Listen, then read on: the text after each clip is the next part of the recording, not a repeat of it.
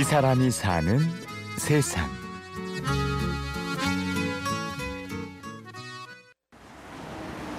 나무에 부엉이 있는 거요. 아, 이거 몇 번 봤는데 동물원 같아요. 미술관 같아요. 서울시 중구 필동 1가 24번지. 대로변에 묘한 느낌의 예술작품 하나가 세워져 있습니다. 컨테이너 박스 속에 설치된 꽃 모양의 예술품. 그리고 그 옆 골목길에 들어가 보면 더 놀라운 풍경을 만나게 됩니다. 새 둥지처럼 생긴 조그만 전시관. 앉아서 용변을 보는 파란색의 귀여운 코끼리. 마치 이 거리 전체가 하나의 미술관 같습니다. 오직 자기 돈을 들여가며 충무로의 좁은 골목길을 거리 미술관으로 바꾼 주인공 박동훈 씨입니다. 지금도 미친놈이라고 그러는 사람들이 참 많아요. 전 미친 짓을 하고 있다고. 처음에는 절대 불가능한 일이라고들 했고, 아, 저 사람이 분명히 정치를 할 거야. 뭐, 쟤 또 저러다 지칠 거야. 이런 이야기들은 참 많았었는데, 저 친구 진짜 하고 있다. 박동훈 씨는 현재 핸즈 BTL이라는 이름의 중견 광고회사 대표입니다. 30년간 고생해가며 자신의 회사를 일구어낸 그는 4년 전 이곳 충무로에 드디어 작은 건물을 하나 세울 수 있었습니다. 그리고 나서 그는 광고가 아닌 다른 꿈을 꾸기 시작했습니다. 저 사옥을 짓고 나서 제가 갑자기 뒤통수를 한 대 맞는 듯한 느낌이 들었어요. 그러니까 제가 태어나서 처음으로 내가 누린다라는 걸 이제 처음 느낀 거죠. 그래서 그 순간에 어, 이 가진 것도 진짜 내 건가라는 생각을 해봤어요. 이게 전부 내 건가? 이를 생각해 보니까 제가 고등학교를 중퇴를 했거든요. 고등학교를 중퇴를 했지만 이 충무로는 나를 받아줬고 충무로가 나한테 가르쳐줬고 일터이면서 학교였던 거죠. 그래서 아 학비를 내야 되는구나. 내가 아직 학비를 안 냈구나 이 학교에. 나를 키워주고 가르쳐준 충무로에 보답을 하고 싶다. 그는 충무로에 낙후된 인쇄 골목을 멋진 거리 미술관으로 바꾸기로 마음을 먹습니다. 그리고 감동을 받았던 곳이 테이트 모던이었어요. 누구나 들어가서 그 좋은 작품들을 볼 수 있고 꼬마 아이들도 학교 갔다 뛰어와가지고 책가방 던지면서 막 가서 엎드려서 그림 그리고 있고 미술관 바닥에서 이 아이들이 언제든지 볼 수 있는 미술관이 만들어지면 좋겠다. 그래서 이제 미술관을 짓기 시작했는데 그 짓는 과정도 너무 힘들었었죠 사실. 개인 사재를 탈탈 털고 관공서를 찾아가 설득하고 동네 주민들에게 일일이 양해를 구하고 사실 대기업이나 정부가 하기에도 만만치 않은 일이었습니다.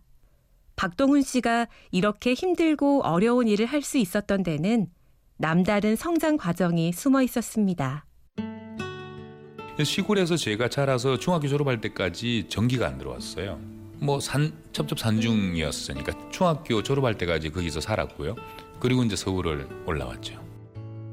버스 정류장 가 있더니까 어머님이 리어커를 끌고 이렇게 오시는 거예요. 그래서 이제 엄마 이제 리아카를 밀고 그러니까 그 161번 버스 총점 거기에 이제 리아카를 놔두고 거기서 주무시거나 아니면은 이제 미용실 그 마사지실 있잖아요. 거기를 미용실 다 끝나고 나면 들어가서 잠깐 주무시거나 이러고 계셨던 거예요. 그래서 거기서 잤죠 저는. 청계천에서 우리 이제 흔히 말하는 능마주의 진짜 대바구니 같은 걸 메고 다니면서 하는 게 있었어요. 거기서부터 점점 점점 이쪽 충무로 쪽으로 오면서 일을 해왔는데 그 다음에는 뭐 철가방 그리고 공장에서도 스티커 막 뜯어내는 작업. 스티커 집은 아주 조그마한 집인데 인쇄소는 또 크거든요. 또 그런 데 가서 이제 거기서 종이 또 인쇄 기계에 넣고 하는 이런 작업들도 했었고. 광고 회사를 지금 차리려고 하던 분이 너 인쇄도 하고 뭐 이것저것 다 하니까 내가 회사 차릴 건데 우리 회사 들어와서 인쇄를 맡아 달라는 거예요. 뭐 발주 주고 검수하고 납품하고 하는 거를 좋아요 그러고 따라갔죠. 그게 첫 번째 광고 회사예요. 그리고 거기서 3년 만에 디자인 팀장이 됐어요. 그리고 혹시 이렇게 높게 위치를 뭐 해야 된다 그러면 회사 업무와 거리 문화 사업, 재단 사업. 박동훈 씨는 몸이 10개라도 모자랄 정도로 바쁩니다. 하지만 젊었을 때부터 하루 24시간을 쪼개 여러 가지 일을 해온 그에게 이런 일과는 자연스러울 뿐입니다. 별명이 똘빡이에요, 똘빡. 또라이 짓을 너무 많이 한다고. 또 하는 거 보면은 되게 똘똘하게 하니까 또 똘빡이라고 그랬어요. 긍정적으로 생각을 하면 한없이 긍정적인 사람들이 주변에 엄청나게 많아요. 그러니까 제가 하고 있는 일도 미친 짓이어서 절대 못한다는 얘기들을 너무나 많이 들었거든요. 힘내라고 하지 말고 힘을 주세요라고 하잖아요. 움직이라는 거거든요. 그런 행동하고 움직이고 긍정적인 힘을 갖고 있고 그 긍정의 힘을 믿어요. 3년 만에 거리 미술관 8개를 세웠지만 박동훈 씨의 꿈은 끝이 없습니다. 미술관도 더 세우고 거리에서 멋진 축제도 열어보고 싶습니다.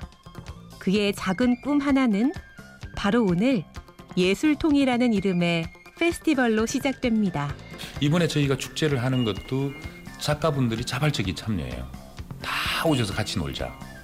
그래서 아티스트들이 정말 좋아하는 공간, 아티스트들이 만들어 나가는 공간. 저는 그냥 공간만 만들어주고 그 멍석만 우리는 깔자. 이 사람이 사는 세상. 지금까지 취재 구성 한재희, 내레이션 임현주였습니다.